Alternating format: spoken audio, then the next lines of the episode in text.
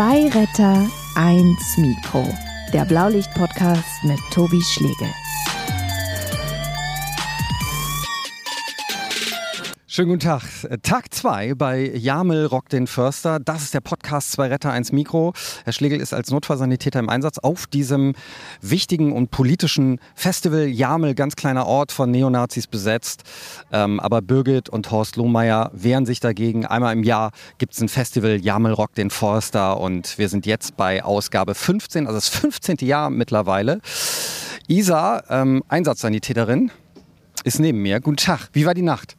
Moin, also die Nacht war, naja, es war mega kalt. Also ich habe in der Hängematte gepennt. Ähm, ich konnte erst um sechs schlafen, weil es davor so kalt war, aber danach war es ganz schön. Wir wollen den äh, ZuhörerInnen ja ganz authentischen Einblick geben. Ja. Wie war es in der Nacht? Ähm, welch, welche Einsatzzahlen gab es? Welche nächtlichen Störungen? Hast du da was mitbekommen? Also ich weiß auf jeden Fall, dass meine Kollegen, die im Sandzelt gepennt haben, die haben auf Pritschen im Sandzelt gepennt, die wurden einmal geweckt, so kurz nach eins. Da kann ich allerdings nicht so viel zu sagen. Da musst du die dann nachher nochmal fragen. Achso, das kann ich eigentlich jetzt machen, ne? War das Torben oder was? Ja, der hat doch da gepennt. Warte, da gehen wir mal hin. Torben! Wo ist Torben? Torben? Torben? Ah, da ist Torben. Komm mal zu uns. Bin gleich wieder da. Pass auf. Isa hat gerade erzählt, du wurdest geweckt, du hast im Zelt gepennt in der Nacht und dann ist was passiert? Ja, genau. Ich, ähm, nachts habe ich immer so ein waches Auge, sowieso gerade wenn ich auf so einem Festival bin und habe dann äh, auf dem Ohr schon gehört, dass jemand sagte, da müssen wir mal zu den Sunnis gehen. Daraufhin wurde ich gleich wach. Ähm, wir wurden dann auch freundlich begrüßt von den Sicherheitsleuten. Da hatte sich wohl einer noch verletzt gehabt, der kam noch zu uns, hat sich dann mal uns vorgestellt und hat angegeben, dass er wohl vor zwei Stunden im Moshpit äh, bei der Veranstaltung, also er schätzt, dass es dort gewesen ist, konnte sich genau angeben, hat er sich noch eine eine Platzwunde am äh, Schienbein rechtzeitig zugezogen. War eine kleine Wunde, die haben wir noch ein bisschen gereinigt und verbunden, in dem Fall, wie es möglich war. Und äh, eine Prellung am rechten Höhe Ellenbogen hatte er, eher Oberarm. Die haben wir noch ein bisschen gekühlt, versorgt und haben ihn dann äh, zum Schlafen entlassen, damit er für morgen wieder fit ist. Ja. Wie sieht es mit deiner Fitness aus? Du siehst sehr ausgeschlafen aus. Naja, ausgeschlafen auch eher so semi. Also ich habe zwar irgendwie so durchgeschlafen. Das meine ich, ja. Ja, aber nachts war, zwischendurch wurde ich immer wach. Gerade hier wie, wie unser Zelt, wo wir geschlafen haben, ist direkt neben den Dixie-Klos. Da klappern die Türen ab und zu nachts ein wenig. Neben uns steht noch der Kühlanhänger der ähm, Fest, äh, Festgetränke. Der ist auch ein wenig laut nachts gewesen, die Kühlung. Und äh, ja, deswegen kommt man nicht so wirklich äh, komplett entspannt durchschlafen. Wurde dann ab und zu auch mal geweckt. Ja. Entspann dich, das hast du, hast du dir jetzt verdient. Ich habe ja in der Nacht so ein bisschen am Podcast gebastelt. Ihr habt hoffentlich Teil 1 gehört, das ist jetzt Teil 2. Und wir hatten gerade schon einen Einsatz, ne? Ja, genau. Ist ja jetzt nachmittags. Also gleich spielen die ersten Bands. Wir wissen wieder nicht, welche Bands hier auftreten werden. Ich werde auch gleich nochmal probieren. Ihr da draußen kennt das schon aus Folge 1, dass ich den Bands auch ein bisschen auflauer und die, die Stimmung hier beim Festival ein bisschen einfange. Aber wir natürlich auch hautnah dabei sein wollen, wenn hier was passiert. Ähm, dann muss ich aber meistens mein Mikro ausmachen, weil da muss ich ja wirklich arbeiten. Sag mal, äh, apropos Arbeit, wir sind gerade schon rausgefahren. Was ist passiert? Genau, wir wurden von den Security-Leuten angefunkt, ähm, dass es einer Person auf dem Zeltplatz schlecht geht. Äh, wir sind dann da mit dem RTW hingefahren, weil es die schnellste Möglichkeit war, dorthin zu kommen, weil das Gelände ja doch relativ weitläufig ist und ähm, der Zeltplatz sich natürlich auch etwas in die Länge zieht. Äh, dann sind wir da mit dem RTW hingefahren und ähm, ja, es war eine alkoholisierte Person, die bis heute früh um 10 gesoffen hat. Ich glaube sogar bis 11. Bis 11, ja, bis 11. Hat dann irgendwie zwei Stunden gepennt und jetzt ging es ihr nicht so gut. Äh, konnte irgendwie auch nicht mehr so ganz alleine auf den Beinen stehen. Ähm, wir haben dann aber die, die Vitalzeichen erhoben. Ihr ging es soweit gut. Also die Vitalzeichen haben jetzt nicht irgendwie zu wünschen übrig gelassen. Ja, und dementsprechend haben wir sie dann zur Veranstaltung wieder entlassen, ohne sie weiter zu überwachen. Der Freund war auch noch dabei. Ja, das war mir ja ganz wichtig, dass da einer dabei ist genau. und jetzt auf sie aufpasst. Ja. Äh, sie soll jetzt mal ihren Rausch ausschlafen ja. und die Ordner passen auch auf. Und wenn es noch weiter eskalieren sollte und sich verschlechtern sollte, dann werden wir halt nochmal gerufen. Ne? Eben. Und dann fahren wir nochmal hin und dann bleibt uns natürlich auch nicht mehr die Möglichkeit, dass wir sie einfach da lassen. Hast du, hast du mitbekommen? Wir haben gerade einen Funkspruch bekommen. Ähm, Sanis hören? Ich lass mal das Mikro laufen. Wir bräuchten euch nochmal für die Dame ah. die Glückstür wieder ah. aus. Ah. Äh, wir sind jetzt hier auf der Höhe von der, also weit, äh, eigentlich vorne am Eingang. Ähm, da weht so eine Regenbogenfahne von St. Pauli auf der Höhe. Oder ich komme auf die Straße. Also wäre gut, wenn ihr die mitnehmen könntet. Alles klar, dann nehmen wir die mit ins Zelt. Wir sind unterwegs. So, Mikro aus. Einsatz geht weiter. So, wir fahren jetzt gerade vorne. Ähm, warum hast du das Horn nicht angemacht, Torben? Ja, wir waren ja gerade eben schon einmal bei der Patientin, haben auch gesehen, es geht ja eigentlich so den Umständen entsprechend gut. Wir wurden jetzt nur noch mal gebeten, die jetzt doch noch mal mitzunehmen, weil die sich halt nicht deutlich gebessert hat und deswegen gucken wir uns das jetzt einfach noch mal an. Das würde jetzt auch keinen Unterschied machen. Aha, da ist es doch. Sehr gut. Ja, in gefährlichen Stellen muss man sagen. Ja, in den Kurven, aber da vorne ist sie ja bereits. Deshalb ähm, sind wir jetzt mit oder ohne Horn und Blaulicht auf jeden Fall gleich schnell da. So, Mikro wieder aus.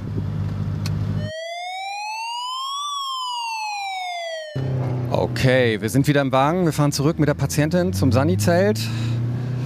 Die Vitalwerte sind soweit okay.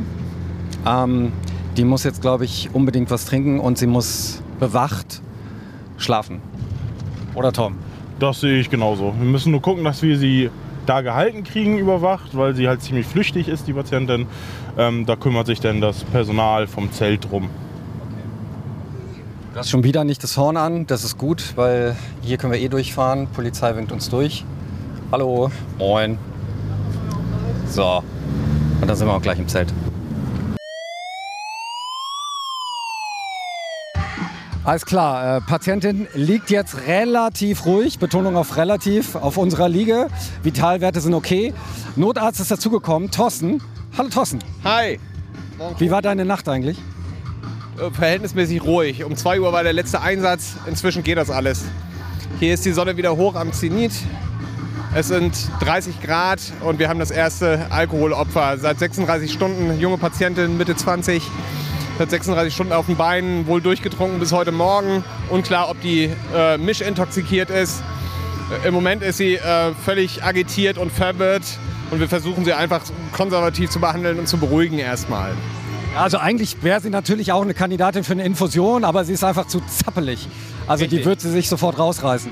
Genau, genau. Und wir beobachten das Ganze jetzt und ähm, wenn nach einer angemessenen Zeit keine Besserung eingetreten ist, werden wir die auch ins Krankenhaus verlegen. Genau, Was ist für dich da so ein Zeitfenster? Ein, zwei Stunden Beobachtung? genau. Ja, wir würden jetzt erstmal gucken, dass sie, dass sie erstmal Ruhe kriegt, ähm, vielleicht schlafen kann. Meistens äh, ist es so, dass äh, solche, solche Alkoholopfer dann einfach anfangen zu schlafen irgendwann und dann lassen wir sie erstmal in Ruhe und machen das Ganze konservativ. Was natürlich schwierig ist, man weiß ja nicht, also nach eigenen Angaben sagt sie, sie hat nur Alkohol getrunken, aber äh, kann natürlich auch noch was anderes sein, ne? Ja, das ist richtig. Ähm, Patientin ist jetzt unter, unter Kontrolle, regelmäßiger Kontro Kon Kontrolle aller Vitalwerte. Der Blutzucker ist normal. Äh, sie kann äh, sich irgendwie entäußern und äh, hat einen Puls. Das sind alles gute Zeichen, dass es wieder bergauf geht. Wir passen auf und du bist ja auch noch da. Richtig.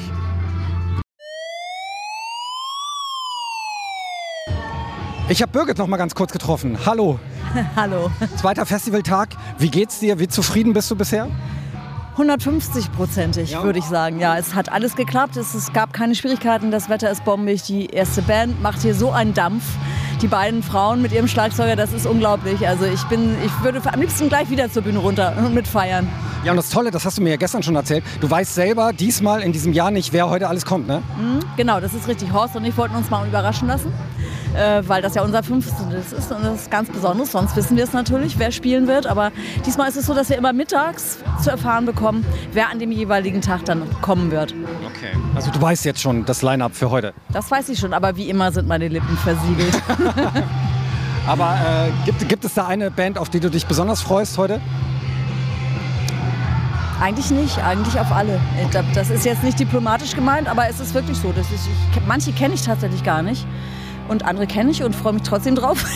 So, es, ist, es wird schon ziemlich cool werden heute. Nicht ganz so bunt gemischt wie gestern, aber sehr geil. Also Nachricht aus dem Sani-Zelt, es war auch in der Nacht äh, recht ruhig. Es gab mal so ein, zwei nächtliche Störungen. Jetzt gerade liegt eine Dame mit ähm, wahrscheinlich ein bisschen zu viel Alkohol bei uns im Zelt. Und, und ich meine, der Tag ist noch jung, ne? Also wir haben zwei Liegen, also eine ist jetzt schon mal besetzt. Aber ähm, lass uns mal kurz politisch kurz gucken. Es ist jetzt irgendwie, es gab keinen Angriff hier, es gab keine Bedrohungslage, soweit du das mitbekommen hast. Richtig, genau. Die Nacht war sehr ruhig, der gestrige Abend auch. Also wir haben keine Störungen von, von rechts oder von anderswo bekommen in der Nacht. Und wir hoffen natürlich, dass es so bleibt. Ich habe auch gestern noch den, den Innenminister äh, getroffen, ne? den, den habe ich ja gefragt, so, äh, dass er mal ein bisschen mehr Präsenz zeigen sollte, auch in der Kommune. Er hat gesagt, ja, ja, aber er hat ja auch so viele Termine, ne? ja, ja, was soll ich dazu sagen? Ich habe auch viele Termine. Die finden allerdings fast alle hier in Jamel statt und da können wir gut Unterstützung gebrauchen. Ja. Ist auf jeden Fall weitergegeben worden. Ich äh, hoffe halt nur, dass es auch angekommen ist. Birgit, ähm, dir, dir einen ganz tollen Tag, auf das ganz wenig passiert und ähm, das ist einfach nur ein Tag für euch und all eure Unterstützer. Ja, vielen, vielen Dank. Grüß mir den Horst, den sehe ich ja nie. ja. Gibt es den überhaupt? Äh, ich sehe ihn auch extremst selten. Okay. Auf jeden Fall muss man ihn immer suchen, wenn man was von ihm will. Alles Gute dir. Okay, danke. Ciao. Ich habe mich mal äh, noch ein weiter Backstage hier geschlichen. Was ist es hier? Was ist es hier für ein Van? Also Mia Morgan ist erstmal da, eine Künstlerin, die du trittst gleich noch auf, ne? Genau, ja, ich trete heute auf um 18 Uhr. Äh, sag mal für alle da draußen, die sagen Mia Morgan, oh, oh, what, what the fuck?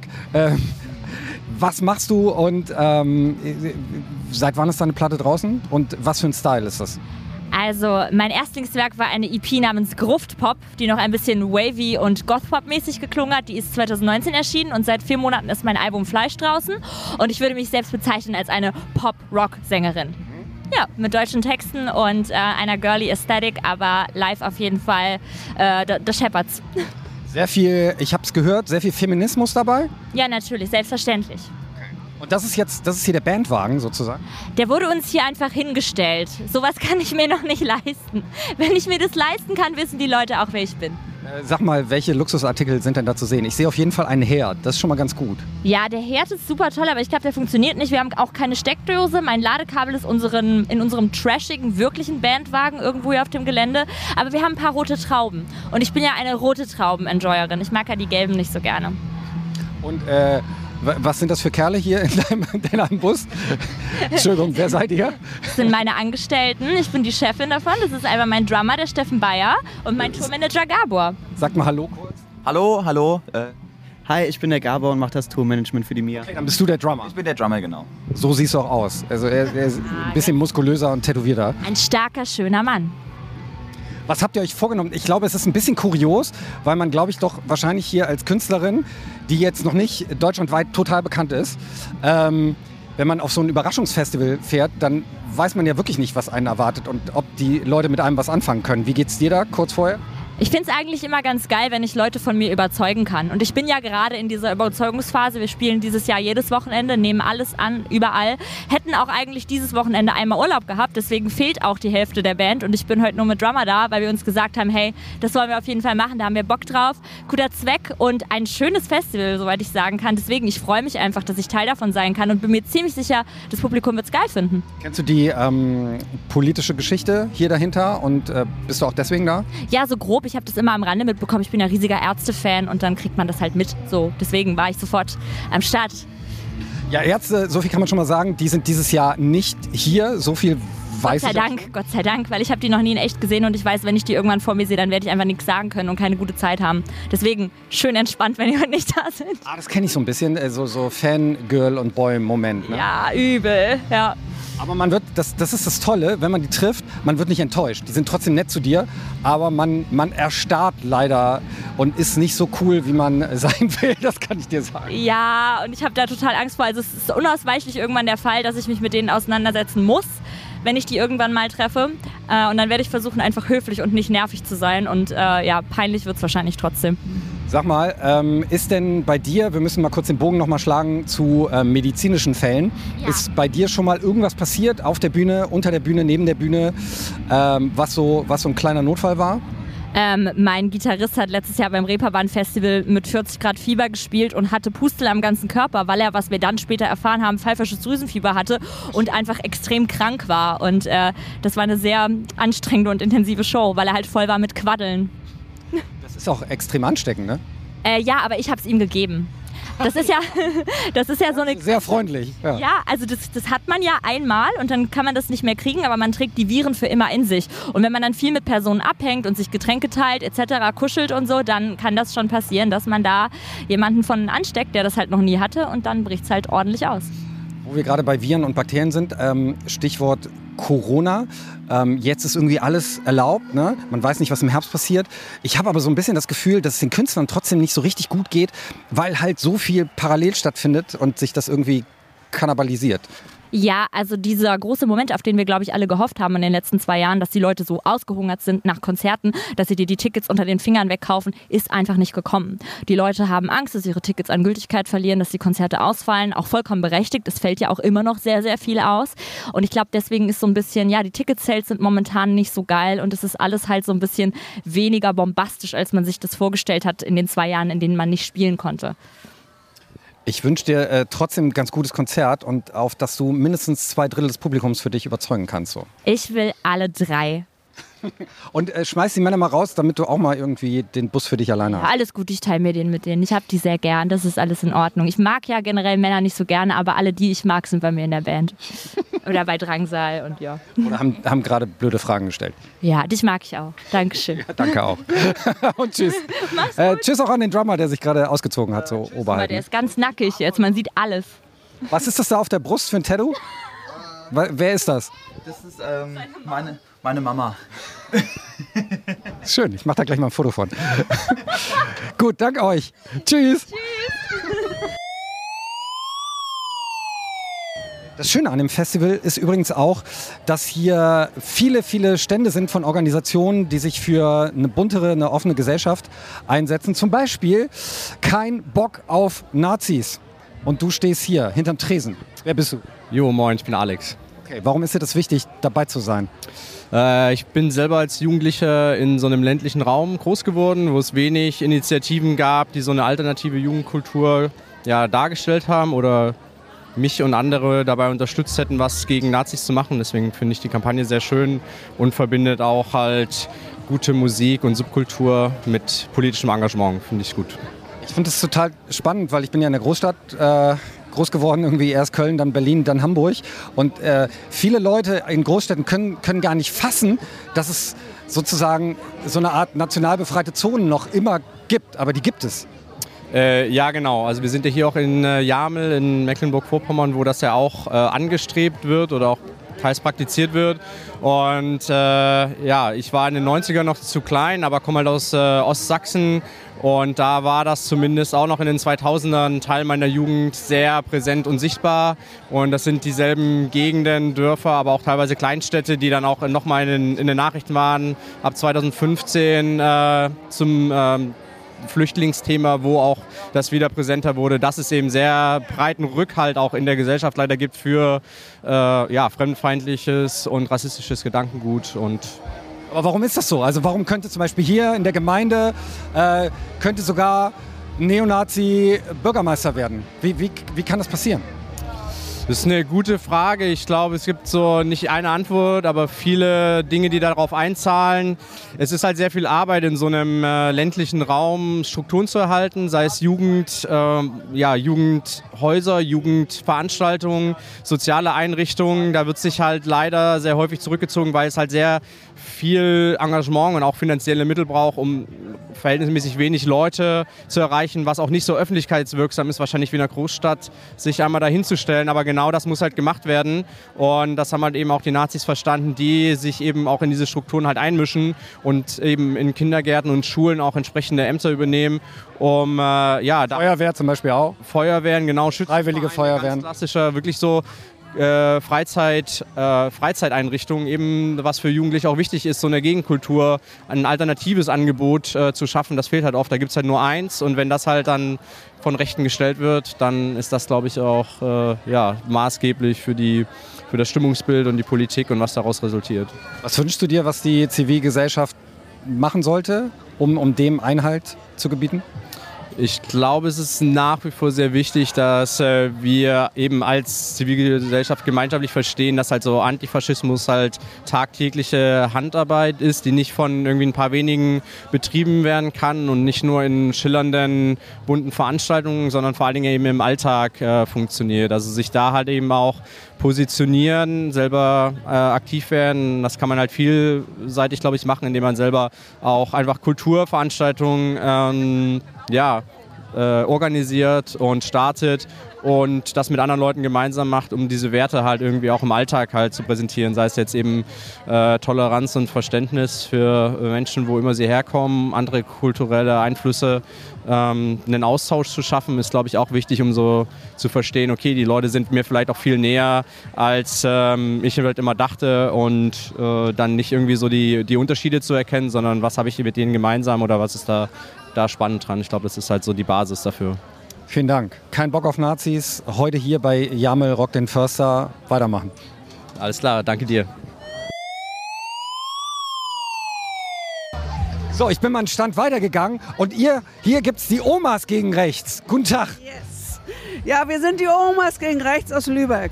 Uns gibt es seit 2018, Januar 2018, haben wir uns äh, während der Demo zum Brandanschlag Hafenstraße, der bis heute ja nicht aufgeklärt ist, haben wir gesagt, jetzt ist Zeit, jetzt gründen wir uns. Okay. Welche Kraft steckt in Omas? Das Erfahrene, das Alte und äh, trotzdem das Wilde noch. Ne? Wie seht ihr denn hier so ein bisschen die Bedrohungslage? Äh, die Gemengelage? Extrem. Also wir denken, wer heute noch nicht die Augen aufgemacht hat und wirklich seine Stimme erhebt gegen rechts, der riskiert unsere Zukunft. Was wollt ihr denn von allen? Was, was verlangt ihr, was jeder tun sollte? Jeder vernünftig denkende Mensch. Jeder sollte einfach mal sein Gehirn anschalten und überlegen, wem nützt irgendwas und was steckt dahinter und nicht immer alles schlucken und weggucken. Ihr habt auch keine Angst, weil es ist natürlich so, die, die Rechten bauen ja auch so, also arbeiten ja auch viel mit Angst. Ne? Und jetzt viele Muskeln habt ihr ja nicht aufzubieten. Nein, das ist ja aber auch unsere Stärke, weil irgendwo ist, äh, haben wir noch so eine, ja, wie soll ich sagen, haben sie vielleicht noch gerade so ein bisschen Angst vor uns, trauen sich noch nicht ran, weil Omas, wer will schon eine Oma äh, Matsch hauen? Oder sehen wir ja auch stellenweise an, bei Demonstrationen, wenn die Polizei auf die Antifa geht, gehen die Omas ja gerne dazwischen und, und machen das alles wieder so ein bisschen ruhiger. Können wir jetzt auch mal mit dem Vorurteil hier aufräumen? Das ist trotzdem äh, sehr gitarrenlastige Musik, aber es ist trotzdem auch Musik für euch, oder? Auf jeden Fall. Es gibt zum Beispiel Ohrstöpsel und ja. Wir waren ja auch mal jung und in der Punk-Szene, ne? Also davon mal abgesehen. Ja, aber geht ihr auch nach vorne noch ja, immer so ein bisschen? Auf jeden Fall, auf jeden Fall, ja. Auf der Bühne, also. Ja, aber nicht, dass was passiert. Benehmt euch bitte da vorne und schubst keinen, ja? Und tretet keinen zu Boden, ja? Hebt den dann wieder hoch. Ich will, ich will hier keine Klagen hören und ich will auch nicht, dass Sie bei uns im Sunny-Zelt landen. Auf keinen Fall. Diving, genau. Ihr könnt das gerne machen, ne? aber keine anderen verletzen. Nein, auf keinen Fall. Bleibt friedlich. Vielen Dank. Macht weiter so, das ist ganz toll, was ihr macht. Kann ich dich einmal umarmen? so schwer durchgeschwitzt. Ich bin durchgeschwitzt, ne? Ich? Jetzt sind wir. So, wir haben jetzt mal kurz ein bisschen Schweiß ausgetauscht. Tschüss. Tschüss, mach weiter so. Leute, alle guten Dinge sind drei nach kein Bock auf Nazis, Omas gegen rechts.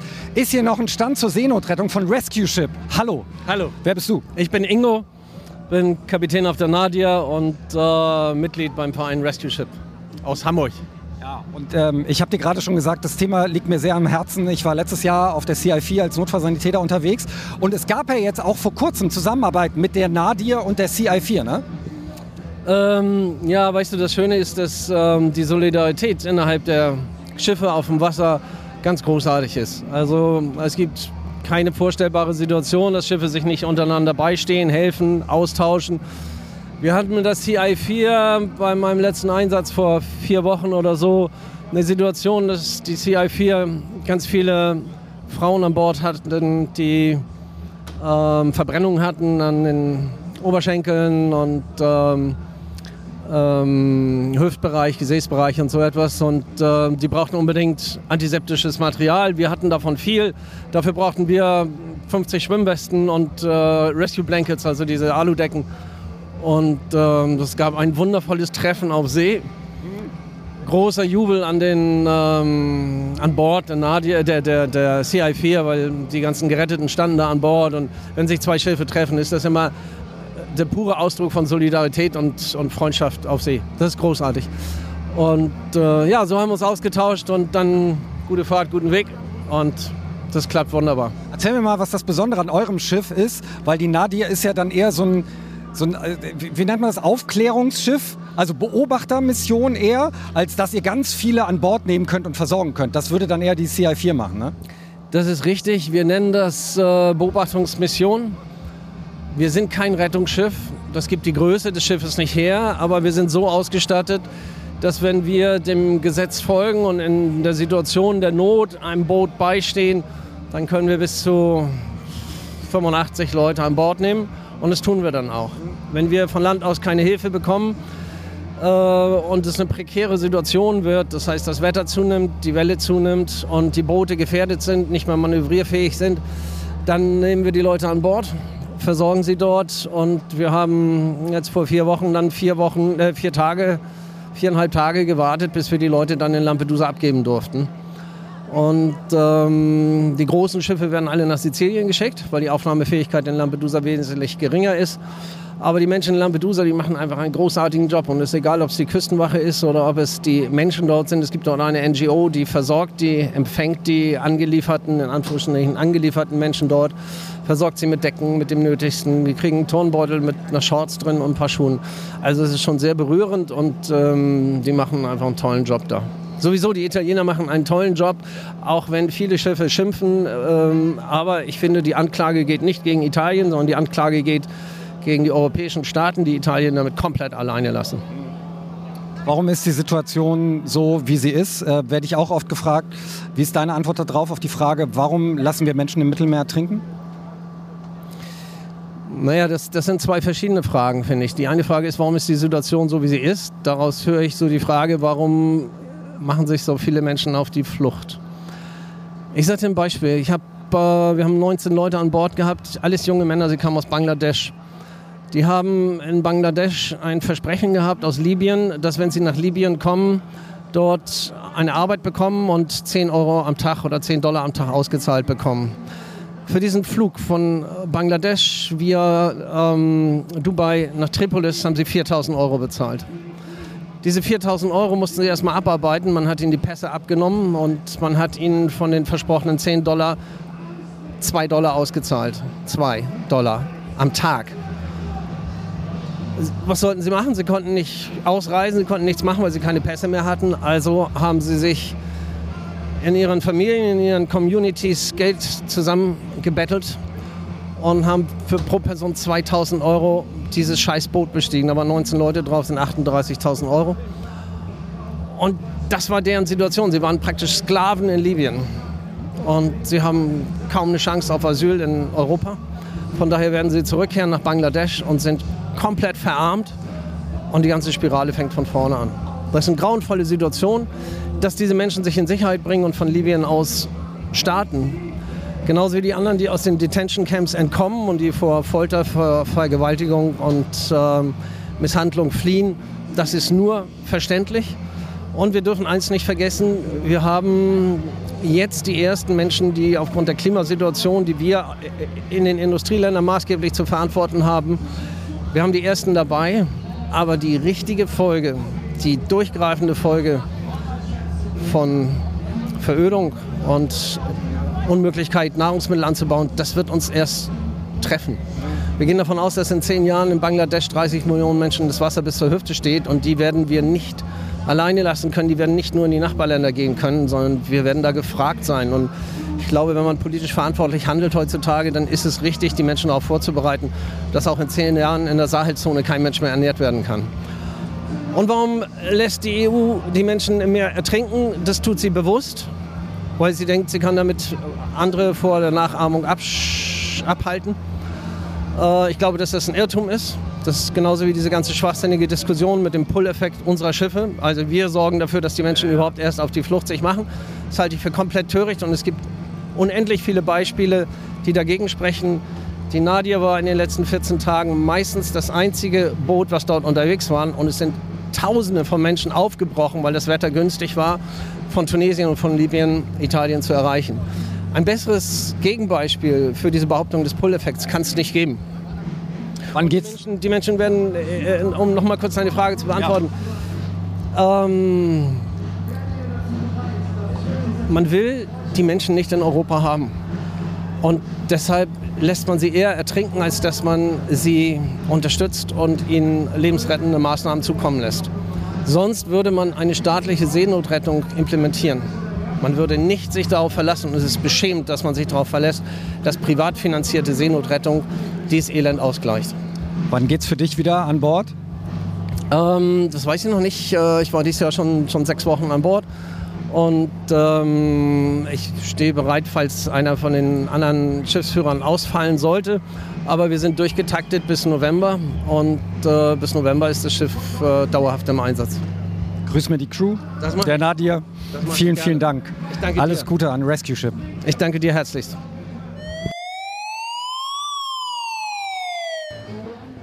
Ey Leute, ich, ich habe meine alte Liebe getroffen. Sie heißt Peter und spielt bei den Sportfreunden Stiller.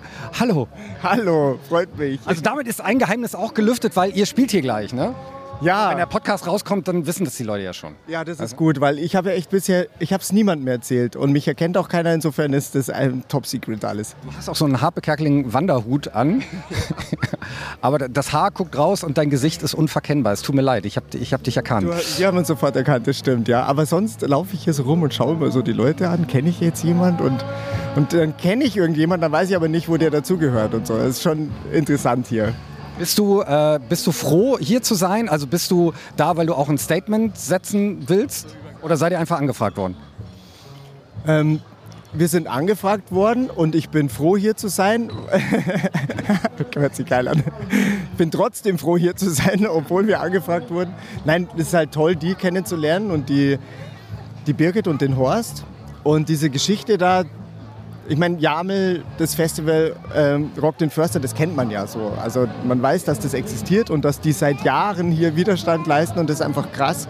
Und jetzt fährt man hier so durch die Straßen und sieht dann so diese Reichsflagge da hinten wehen und tauscht sich so aus und ich denke mir so, ja, wie, wie krass ist so das Leben im Alltag hier, wo halt keine Freundlichkeit unter Nachbarn herrscht, sondern eher so Drohgebärde und halt, dass man Angst haben muss. Ich meine, es sind halt viele Anschläge passiert oder viele Attacken, whatever. Und das ist schon unvorstellbar eigentlich so. Ich meine, mir will es eh nicht in die Birne rein, wie, warum es solche Menschen gibt und was sie bezwecken oder dass sie das Seel oder das Heil des Lebens darin sehen, dass man irgendwie Rassist ist. Dass das die Lösung für irgendwas sein soll, das checke ich nicht. Aber ich bin da auch echt zu naiv. Und es gibt halt diese Leute. Und umso wichtiger ist es, dass es andere Leute gibt, die Widerstand leisten, die sich nicht vertreiben lassen aus dem Ort, weil das wollen die ja. Die wollen ja hier sowas wie ein völkisches Whatever. Und das ist so wichtig, dass die da sind und sich nicht einschüchtern lassen. Und das Festival an sich hier hat eine wahnsinnig tolle Atmosphäre. Ich renne immer rum und schaue bei der Band zu und bei der. Und ich finde es super, dass keiner weiß, wer spielt. Für uns Bands natürlich ein bisschen aufregend, weil man weiß halt nicht, wie, wie sie reagieren. Aber das Ganze äh, strahlt halt so eine schöne, bunte Offenheit aus. Und das dem ganzen äh, braunen, schlimmen Sumpf entgegenzusetzen, das ist einfach was total Schönes. Könntest du dir vorstellen, so Seiten zu tauschen? Also könntest du dir vorstellen, Horst Lohmeier zu sein? Dass du so aufs Land ziehst, plötzlich merkst, ey, da sind ja nur Nazis und du lässt dich aber nicht vertreiben? Nee, ich kann es mir echt nicht vorstellen. Ich wüsste nicht, wie dieses Leben ausschaut. So, ich brauche schon Leute um mich herum, so, mit denen ich mich wohlfühle. So. Das ist total wichtig. Ich würde, ich weiß nicht, ich wäre ein bisschen lost, so, deswegen finde ich es umso stärker, was die da für Courage und Kraft an den Tag legen. Das ist wirklich Wahnsinn. Also ich kann es mir nicht vorstellen. Ich bin ja ganz froh, mit dir sprechen zu dürfen, weil das heißt ja automatisch, dass es gerade keinen Notfall gibt. Äh, Funkgerät geht gerade nicht. Das heißt, das Publikum ist sehr, sehr brav. Also wir hatten so ein, ein zwei Zwischenfälle schon, aber ansonsten ist alles okay, ne, so im, im üblichen Rahmen. Ähm, Und es kann aber sein, dass du jetzt gleich gerufen wirst und sofort losrennen musst. Würdest du das verkraften? Ja. Habe ich mir gedacht. Pass auf. Ähm, aber meine Frage wäre noch, um diesen Bogen zu schlagen zu äh, Medizin und Notfällen. Ähm, Gibt es irgendeine Geschichte in eurer 40-jährigen Bandgeschichte, wo mal was passiert ist? Wo ihr eventuell auch einen Rettungswagen brauchtet? Nee, das zum Glück so übel nicht. Ähm, Rüde ist mal in so einen Bühnenspalt reingetreten und dann so wumps irgendwie abgestürzt so. Aber ich glaube, es waren nur eineinhalb Meter und keine übleren Verletzungen. Und wir mussten einmal ein Konzert absagen, weil Flo die glorreiche Idee hatte, in der Nacht ins Freibad reinzusteigen und dann ist er von der Wasserrutsche geflogen. Und das hat, das war weh, aua, so. Kannst du da so kopfkinomäßig, kannst du mir das beschreiben? Wie fällt man von der Wasserrutsche? Also auf den Beton oder was? Ja, genau. Der ist nicht im Wasser gelandet, man sondern. soll ja rutschen, Ja, man soll rutschen, aber bis dahin hat er es nicht geschafft. Ich weiß nicht, was los war. Entweder war es so dunkel, dass er dachte, da geht die Rutsche runter und dann hat er sich so also rüber. Also ich weiß, wie es genau herging. Weiß Dann hatte er was? Was war, was war das Problem? ich, irgendwas mit der oberen Halswirbelsäule, aber zum Glück nicht so übel. Konnte aber nicht spielen. Er konnte dann nicht spielen und ähm, hat sich entschuldigt bei uns. Habt ihr ihn, ähm, wie habt ihr ihn dann behandelt? Also hattet ihr Mitleid oder habt ihr ihn äh, fertig gemacht? Bisschen Hass und ein bisschen Mitleid, und, äh, aber wir haben ihn mittlerweile verziehen vor drei Jahren. Peter, ähm, ein schönes Konzert wünsche ich euch. Vielen Dank. Ich wünsche dir keine Notfälle und auch einen schönen Abend noch. War Ich- schön, dich getroffen zu haben. Ja, ich, ich habe dir das ja eben schon gesagt, wenn man sich so nach, nach 15 Jahren wieder sieht, dann denkt man immer, die anderen sehen plötzlich alt aus und dann guckt man sich selber an und denkt, ey, scheiße, vielleicht, vielleicht sehe ich ja auch älter aus. Wie, wie ist das? Wie ist dieser Eindruck? Hättest du mich wiedererkannt? Ich habe dich sofort wiedererkannt. Also ich, ich habe dich ja in sehr jungen Jahren. Also du warst sehr jung, als ich dich kennengelernt habe. Ich war damals schon alt. Das mit dem Älterwerden ist schräg einfach, weil innen ist ja anders irgendwie, aber nach außen verändert man sich halt komisch. Aber ich habe es jetzt irgendwie ich, gelernt zu akzeptieren. Ich will jetzt auch irgendwie nicht mehr jung sein. Ich finde es irgendwie gut, so diese ganzen Jahre auf dem Buckel zu haben und all dieses Zeug erlebt zu haben. Das macht irgendwie auch entspannter so. Aber ich habe neulich, das zum Schluss noch, äh, bevor die Funke gleich geht, ähm, ich, hab, ich musste meinen Schrank ausräumen und habe alte T-Shirts entsorgt. Und euers habe ich nicht weggeschmissen, weil ich habe noch dieses blaue, blaue mit so einem, ich glaube, gelben Aufdruck, war das damals, schwarz oder gelben Aufdruck, äh, Sportfreunde Stiller. Und es war Ende der 90er, äh, habe ich mir das geholt zu eurem ersten Album.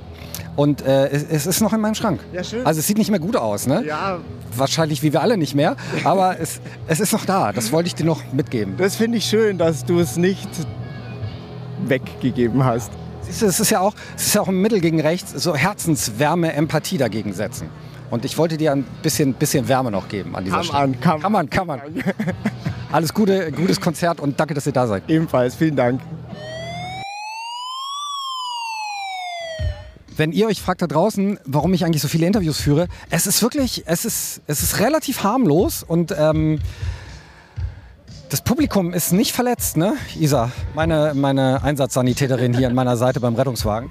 Ja, also ich glaube, jetzt hat- gerade hatten wir jemanden, der, der wurde beim Pogen gekratzt am Arm, hatte eine, so eine ganz leichte Schürfwunde. Aber das ist auch das Schlimmste, was jetzt so in der letzten Stunde wieder passiert ist. Wir müssen die Geschichte von eben nochmal abschließen. Ähm, ihr wart ja dabei, als wir da ähm, eine sehr alkoholisierte Dame dabei hatten. Ne? Da kam ja dieser Funkspruch, dann ähm, haben wir sie aufgelesen, sie war im Sani-Zelt und ähm, es gab jetzt noch die, die Frage, wie lange müssen wir sie beobachten? Geht es eventuell sogar Richtung Krankenhaus? Aber da können wir Entwarnung an dieser Stelle geben. Ne? Genau, also wir haben erst, äh, erst war die Anweisung vom Notarzt, dass wir erstmal zwei Stunden auf sie aufpassen im Zelt. Ich habe auch die erste halbe Stunde auf sie aufgepasst. Ähm, habe versucht dafür zu sorgen, dass sie sitzen bleibt und liegen bleibt und ein bisschen schläft. Das hat nicht so ganz funktioniert. Ey, du warst so toll. Du hast ja die erste Wache übernommen. Ich hätte die zweite oder dritte übernommen, aber du hast angefangen und sie hat die ganze Zeit mit dir geredet und war so zappelig und du hast probiert, sie irgendwie zu beruhigen. Ey, du bist so, bist, bist so nett trotzdem geblieben, obwohl sie so nervig war. Das ist die Psychiatrieerfahrung, die ich mitbringe. Ich habe ja ein Jahr in der Psychiatrie gearbeitet, in der Kinder- und Jugendpsychiatrie habe ich meinen Bufti gemacht damals, also Bundesfreiwilligendienst. Habe da sehr viel so im Umgang mit psychisch auffälligen Patienten gelernt und sie war ja jetzt auch psychisch ein bisschen auffällig. Also sie hat die ganze Zeit, sie hatte sehr krasse Stimmungsschwankungen. Sie hat die ganze Zeit geschwankt zwischen, oh mein Gott, ich liebe dich, Baby, und ich liebe dich und oh, können wir knuddeln. Was meinte sie zu mir nochmal? Du bist süß. Naja. Aber sie liebt dich. Ja, sie liebt mich, sie liebt auch alle anderen, aber du bist süß. Ja, das ist immer drunter. Also Liebe, Liebe steht immer höher. genau. Naja, jedenfalls habe ich sie dann, irgendwann kam dann der Freund, den habe ich hier, eigentlich wollte ich essen gehen und dann habe ich den Freund aufgegabelt auf dem Festivalgelände und er hatte mich dann gefragt, wo seine Freundin ist. Ich habe ihm dann zum äh, Sandzelt gebracht und dann hat er sich kurz mit der unterhalten und dann sind wir halt einfach dazu gekommen mit dem Notarzt gemeinsam, dass sie ähm, auch nach Hause gehen kann, dass es eigentlich relativ wenig bringt, dass sie da bei uns im Sandzelt rumsitzt und wir uns da zwei Stunden mit ihr rumschlagen. Ähm, und sie fährt jetzt mit ihrem Freund gemeinsam nach Hause. Also die werden nicht weiter auf dem Festivalgelände bleiben, weil sie dafür einfach geradezu drüber ist. Ähm, genau, und jetzt fahren die nach Hause. Und sie hat auch so ein bisschen einen ausgeruhteren Eindruck gemacht oder war sie genauso wie vorher, deiner Meinung nach? Meiner Meinung nach war sie ein bisschen ausgeruhter, aber nicht wesentlich. Aber die Werte waren ja immer okay, ne? da war ich ja auch dabei. Also Vitalwerte immer, immer top eigentlich. Also halt wirklich nichts medizinisch Relevantes. Es war halt wirklich einfach nur ein stark alkoholisierter Zustand, den wir halt im Sandzelt auch nicht äh, verändern konnten. Man hätte natürlich eine Infusion geben können, aber dadurch, dafür war sie einfach zu unruhig. Da war halt einfach die Gefahr, dass sie sich die Flexüle sofort wieder rauszieht, viel zu hoch und dann hätten wir da halt ein Blutbad gehabt oder halt einfach nichts davon gehabt und deswegen haben wir uns halt dagegen entschieden. Und der Freund war ja auch von Anfang an, der war ja, äh, hatte wahrscheinlich auch ein paar Getränke drin, aber war ansprechbarer und vernünftiger. Ne? Genau, er wirkte vernünftig und er hat sich halt auch wirklich um sie gesorgt und um sie gekümmert. War halt einfach, glaube ich, am Anfang ein bisschen überfordert mit der Situation, damit, dass sie halt nicht auf ihn gehört hat und ständig losrennen wollte und irgendwas machen wollte. Ähm, aber ich denke mal, er kriegt das hin. Also er wirkte auf jeden Fall vernünftig und bodenständig, als würde er es hinkriegen. Was ist dein Gefühl noch? Es ist noch immer recht warm so. Die großen Bands kommen noch. Ähm, auf was bereitest du dich jetzt noch vor in den nächsten letzten Stunden? Also wir hoffen natürlich weiterhin, dass so wenig passiert wie aktuell. Also wir haben ein paar Kratzer, ein paar blutende Finger gehabt, aber äh, halt nichts Großes und wir hoffen natürlich, dass es weiter so bleibt. Ähm, die Gefahr ist natürlich immer, dass wenn die irgendwie ähm, Wall of Death machen oder irgendwie Pogen oder was auch immer, ein Moshpit, da kann natürlich immer was passieren. Da gucken wir dann auch immer noch mal genauer hin, wenn sowas angekündigt wird oder wir mitkriegen, da entwickelt sich irgendwas im Publikum. Dann äh, haben wir da immer noch mal zwei Augen mehr drauf. Ähm, aber bisher ist tatsächlich nichts passiert dabei. Also es kann ja immer sein, dass jemand stürzt, umgerannt wird, angerempelt wird, einen Ellbogen irgendwie ins Gesicht oder in eine Magengrube kriegt. Bisher ist aber alles gut gelaufen und ich gehe eigentlich davon aus, dass es weiter so ruhig bleibt, weil es ist wirklich ein sehr ruhiges Publikum hier. Alle passen aufeinander auf, alle gucken. Gerade war es tatsächlich super faszinierend, äh, nachdem die da ähm, getanzt haben und aufeinander zugerannt sind ähm, und der Act dann vorbei war, dann hat sich da einer auf die Schultern gestellt von jemand anders und hat so gesagt, ey, ich habe hier ein Handy gefunden und dann haben alle so lange Handy, Handy gerufen, bis jemand gekommen ist und gesagt hat, ey, das ist mein Handy. Haben die das gleiche noch mit dem Basecap und mit der Bauchtasche gemacht. Also es war es ist echt eine coole Crowd hier. Ja, spricht fürs Publikum und ich kann dir schon mal verraten, weil ich habe ihn ja gerade äh, gesprochen, Ja. ähm, welche Band noch kommt und äh, da wird es keine Wall of Death geben. Okay, das ist gut. Sportfreunde Stiller. Geil! Geil! Aber die machen das Publikum nicht kaputt. Ja, das ist gut. Das ist immer gut für Funnies. ja, Bis gleich. bis gleich.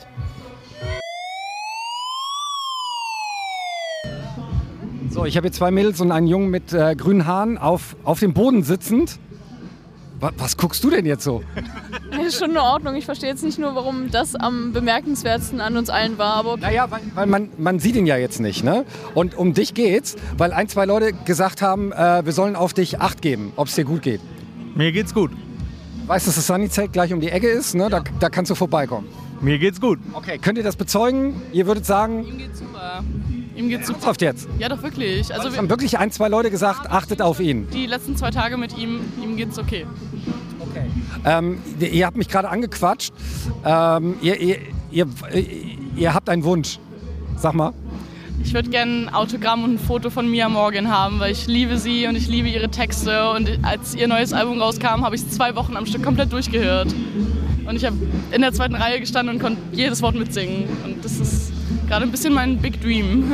Okay, ich, äh, ich stand als, als Sunny äh, rechts neben der Bühne und habe das Konzert von ihr auch gesehen. Ist ja auch nichts passiert. Äh, Publikum, Crowd war sehr, sehr angenehm. Ähm, und ich habe sie eben schon gesprochen. Also sie war eben noch da. So. Aber ich gehe jetzt hinter die Bühne und äh, versuche sie anzuquatschen, ob sie rauskommt oder was ist das Ding. Ja? Für, für ein Autogramm. Bitte, ja. Ich, ich weiß nicht, ob sie noch da ist. Also das ist schon eine Stunde her, ne? Wenn sie da ist, respectfully, ein Foto, ein Autogramm, mehr möchte ich gar nicht.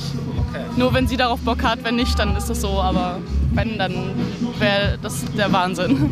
Ey, ich bin groß geworden, das kennt ihr nicht mehr. So Rudi Carell äh, wünscht dir was und so ein Scheiß. Ähm, so, so man erfüllt äh, Wünsche. Weißt du, das habe ich als kleiner Junge geguckt und fand das äh, unfassbar herzerwärmend. Und würde sagen, ich versuche das jetzt möglich zu machen, okay? Yeah? Bitte. Ja? Ja. Okay, ich, ich guck mal. Ich habe keine Ahnung, ob der noch da ist. Ja, ist ja gut. Schneller! Geht's dir eigentlich gut? Mir geht's gut. Tschüss.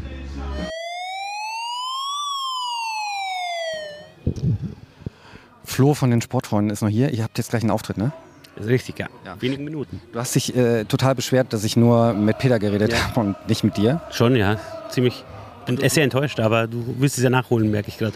Ja, ja. Du willst eine Almosenfrage haben? Bitte eine. Hast du, hast du irgendein dunkles Geheimnis, das du lüften willst an dieser Stelle? Ähm, dass wir eine Band sind, die nie probt, ist kein Geheimnis eigentlich, oder? Ohne Proben nach oben steht da, ist eigentlich unser Motto. Klingt dir ja auch, ne? Okay, alles klar, dann ist das wohl kein Geheimnis, auch offensichtlich. Ähm, dann sage ich dir, ich habe jetzt gerade fünf Minuten geprobt. Aber sag's keinem. Und sag mal, äh, Peter, Peter hat mir was erzählt von, von, von Notfällen, die auch schon mal auf der Bühne passiert sind. Ja. Kannst dich dran erinnern? Ach, du warst der mit der Rutsche? Ja, stimmt, ja, tatsächlich, ja.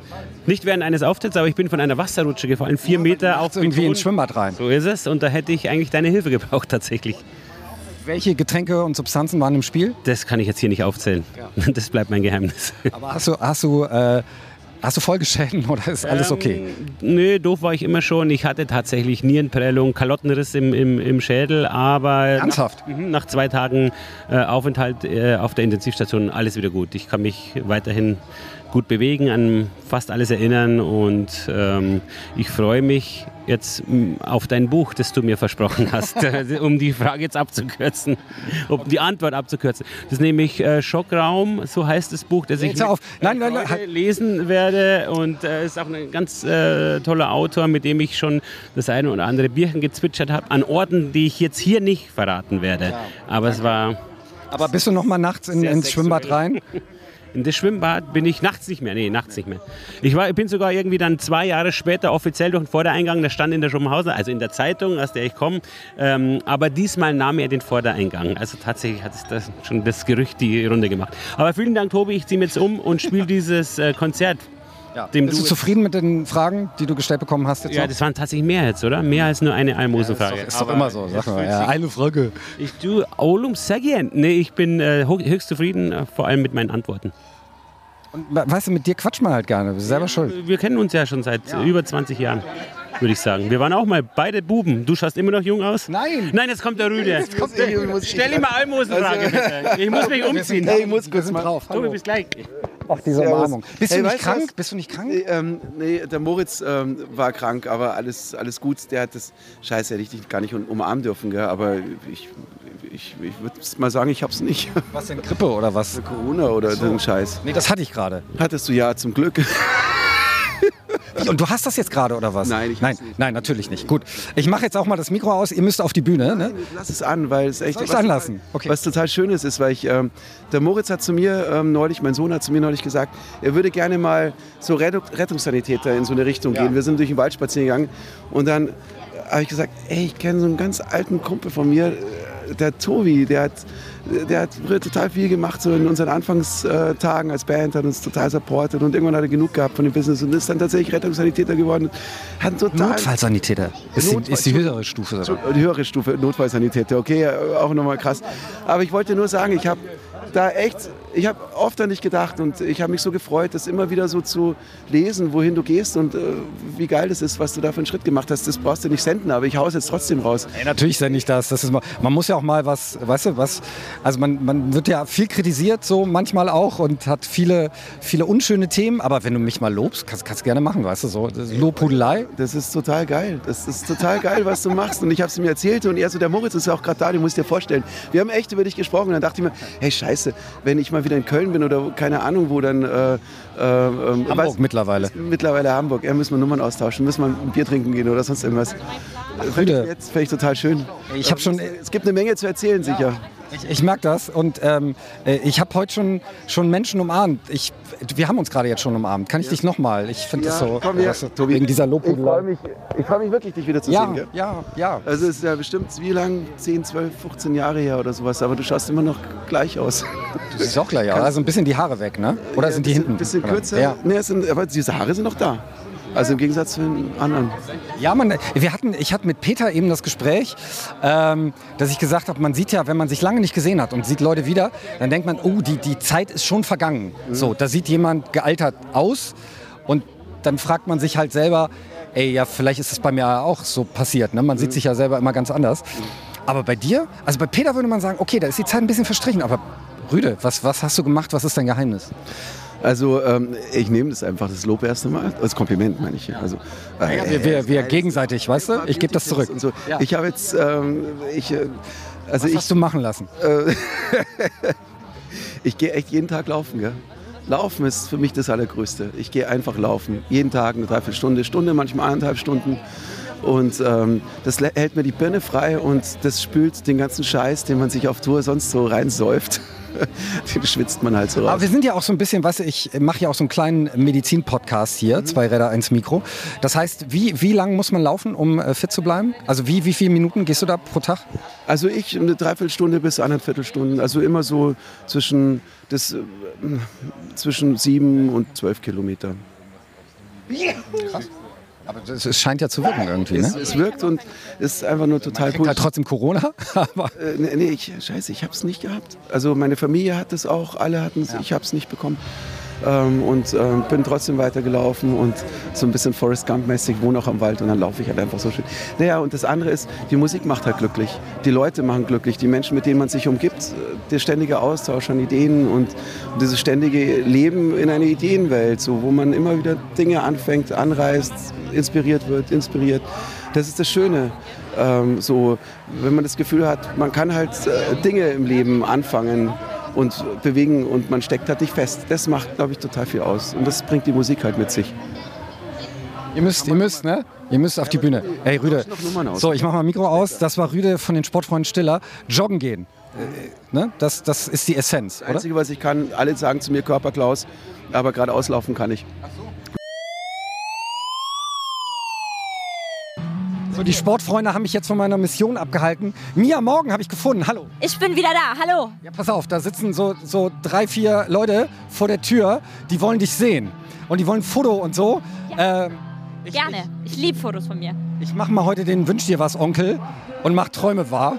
Oh, sehr schön. Für mich heute auch ein Traum wahr geworden. Weil ich gemerkt habe, dass Leute, die mich nicht kannten, mich Stück für Stück cooler fanden. Und habe eben schon so ein bisschen im Internet gelesen. Ich wusste nicht, wer Mia Morgen ist und jetzt bin ich Fan. Fand ich geil.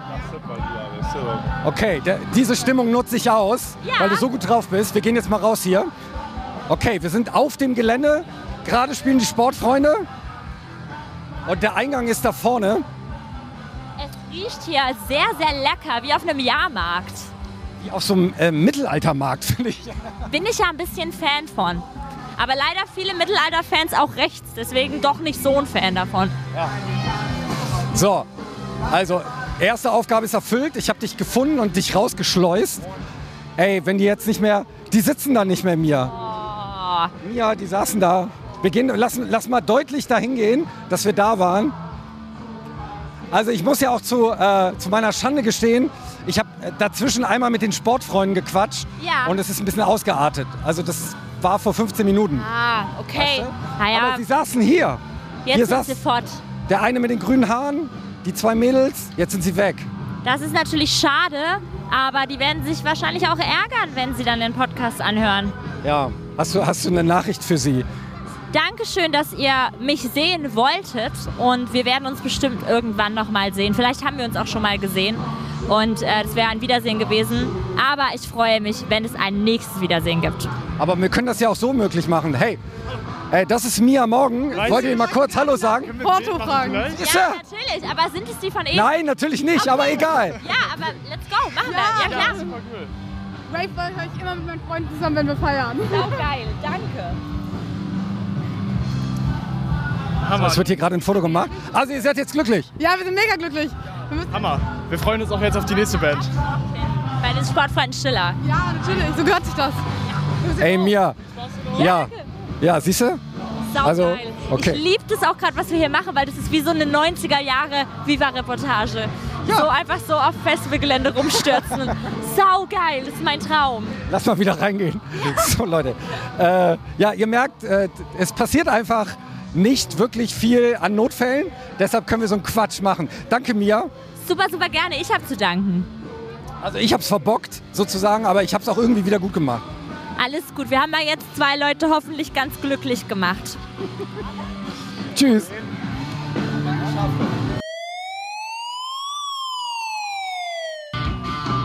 So, hier ist jemand aufgetaucht beim Sunny-Zelt und da gab es jetzt eine Weiterentwicklung. Sag mal, was ist dein Problem? Ich sehe, ich sehe auf der Brust steht groß drauf, suche Diabetiker. Genau.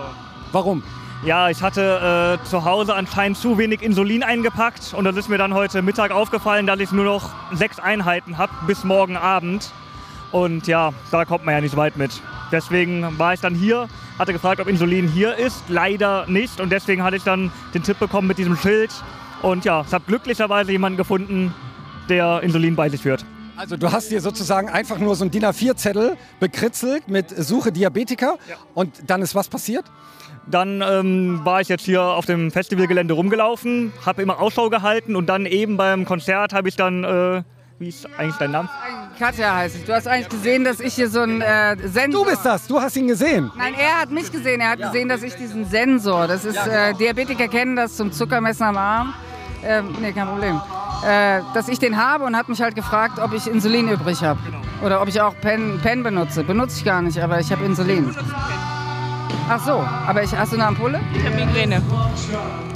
Aber ihr habt jetzt das Problem lösen können, um das zusammenzufassen. Genau, also... So, it's a match. It's a match, genau. Insulin, das kann ich ihm geben und äh, wir machen jetzt so ein bisschen Try and Error, aber ist nicht so schlimm. Man kriegt das hin, wenn man ein Diabetiker ist, kennt man sich auch aus.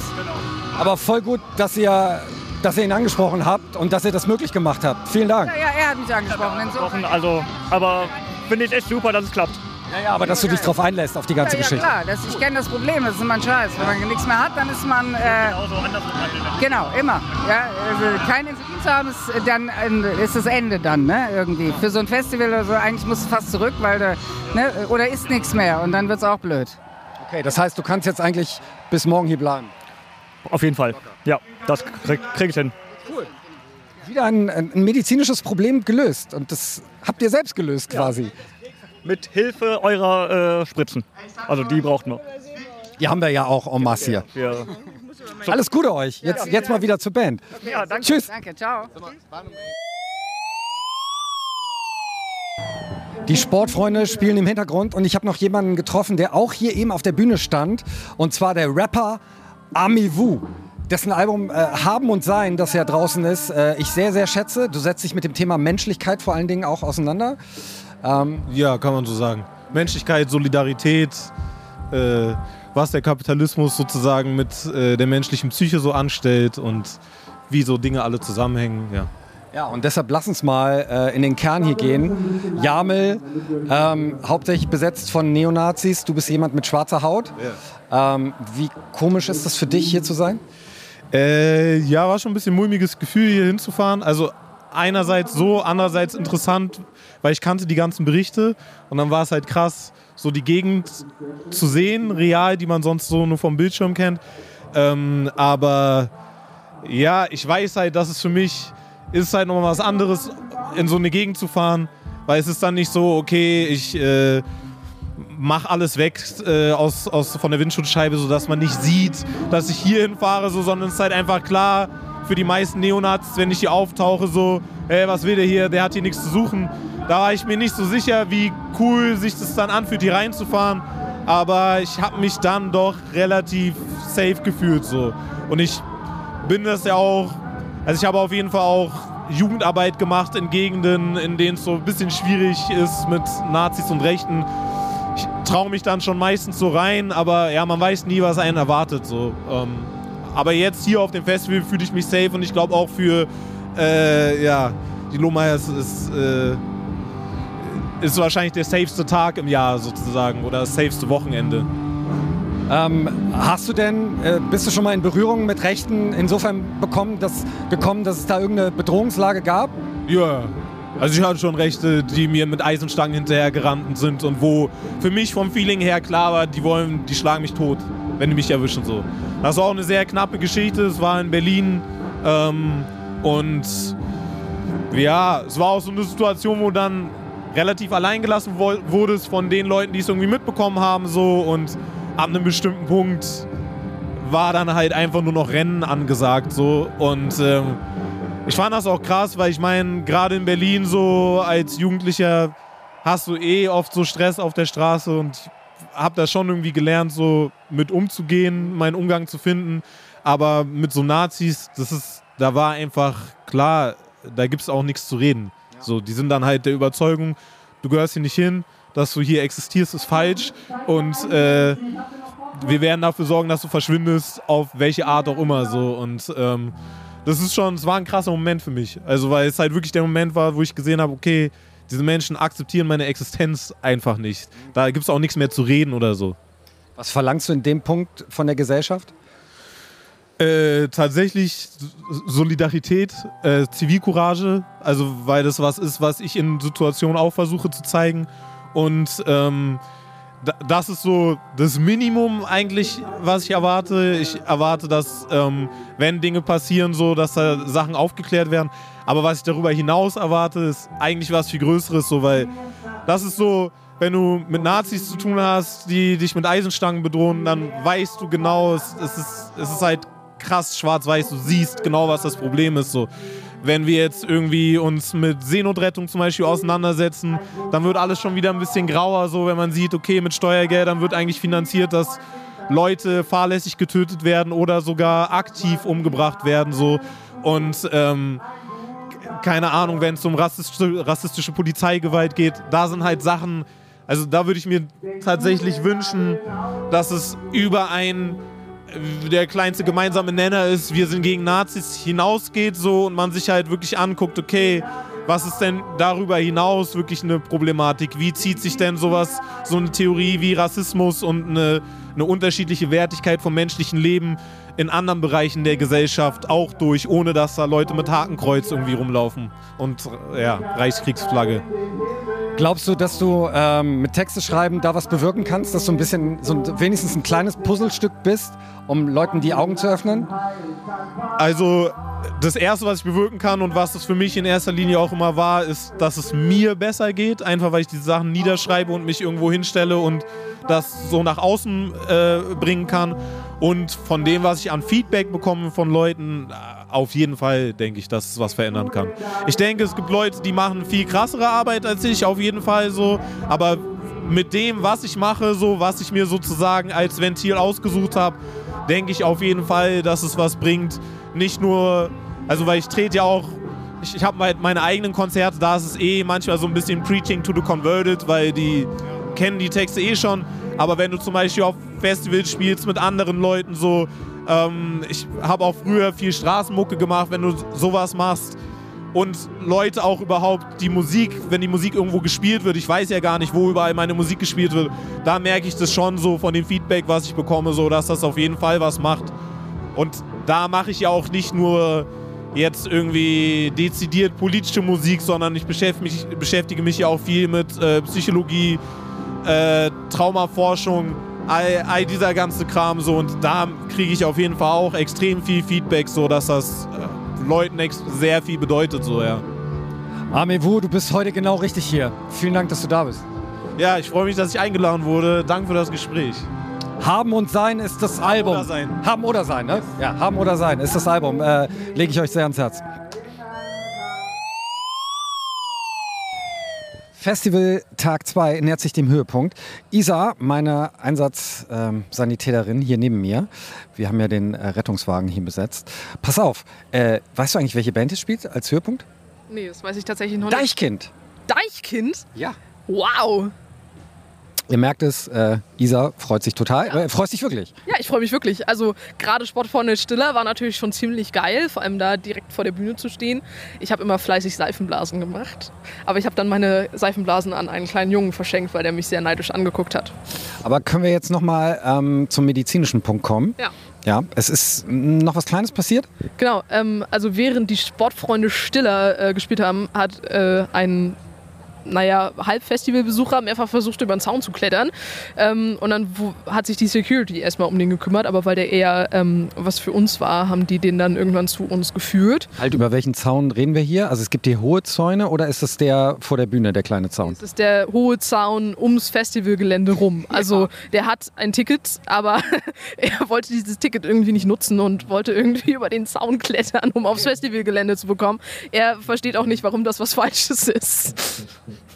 So, was war das Problem? Ähm, ja, er hat sich irgendwie gestern von seiner Freundin getrennt ähm, und hat eine ganze Stiege an ähm, ja, illegalen Substanzen eingenommen. Ähm, ich würde einfach mal die Liste so runterrattern. Ich habe hier gerade ein. Du bist minderjährig, ne? Ja. Da musst du mal ganz schnell um die Ecke gehen. Das kannst du dir nicht anhören. Tschüss. Ja, der hat irgendwie äh, LSD, Ketamin, äh, ein paar Joints, äh, Speeds und dann noch Alkohol obendrauf äh, konsumiert. Und das ist der, der da gerade sitzt, ne? Genau, das ist der, der gerade sitzt. Er hat mir gerade einen Vortrag darüber gehalten, wie wichtig ist es, dass, dass wir auch als Einsatzkräfte ehrlich untereinander sind und dass wir uns sagen, wenn es uns nicht gut geht. Und hat die ganze Zeit versucht, mich zu therapieren. Und irgendwann meine ich so, Junge, Alter, du bist jetzt hier, weil es dir nicht gut geht und weil ich mich um dich kümmern soll und nicht andersrum. Aber er hat ein bisschen versucht, die Rollen zu vertauschen, was mir auch öfter schon passiert ist bei Patienten.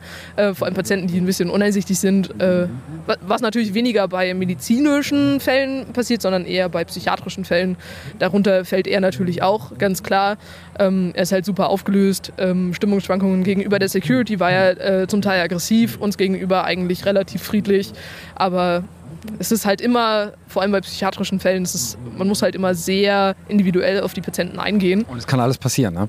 Genau, er könnte theoretisch von jetzt auf gleich ähm, irgendwie explodieren und auf mich zugehen. Vor allem bei der Stiege an äh, Substanzen, die er zu sich genommen hat. Da äh, wirken halt also diese Kreuzwirkungen, die da irgendwie auftreten können. Ähm, er meinte auch, äh, Teil, Teile der Substanzen hat er auch jetzt das erste Mal konsumiert. Das heißt, er weiß auch gar nicht, was da wirklich mit ihm passiert.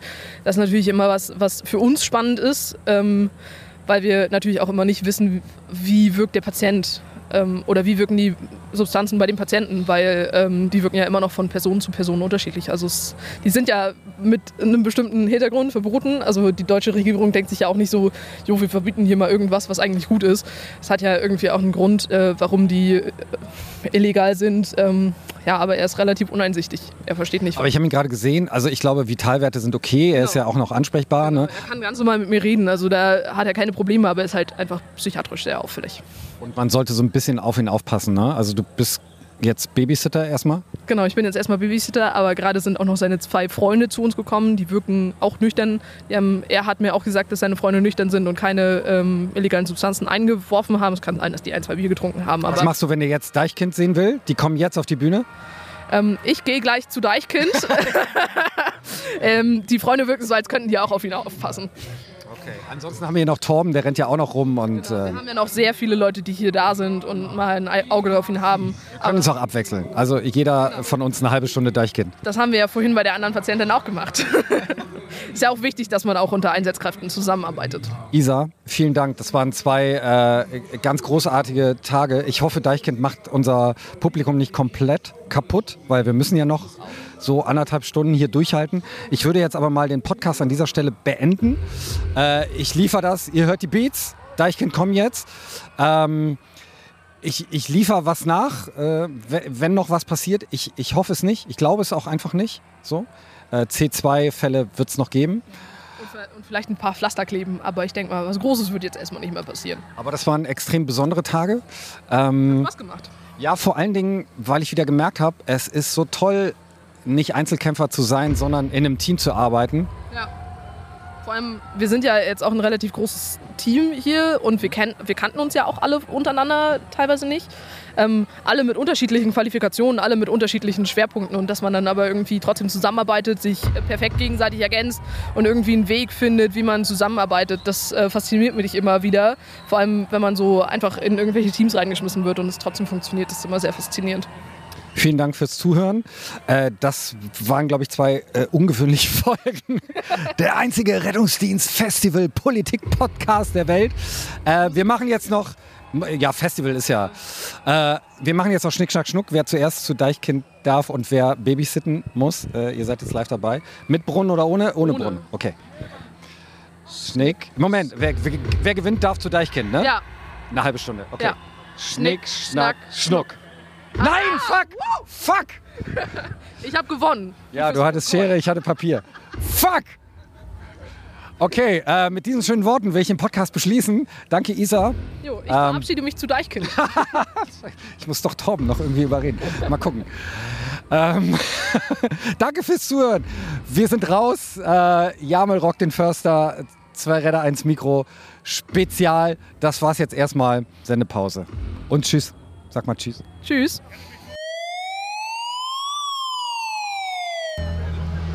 Und es gibt ihn wirklich. Horst ist hier. Horst Lohmeier. Hallo Horst. Ich will dich gar nicht stören, weil du hörst, hörst hier zu bei der Band, ne? Aber es ist toll, dass es dich gibt. Und darf ich dich auch einfach nur drücken? So, dass ich das großartig finde, was du hier machst? Ist das okay für dich? Okay, komm her. Ne, du musst schon was sagen, weil man, man sieht dich gerade nicht. Darf ich dich drücken? Ja, natürlich. Ja, komm her. Horst, alles Gute dir. Äh, guck dir die Bands an. Tschüss. alles gut.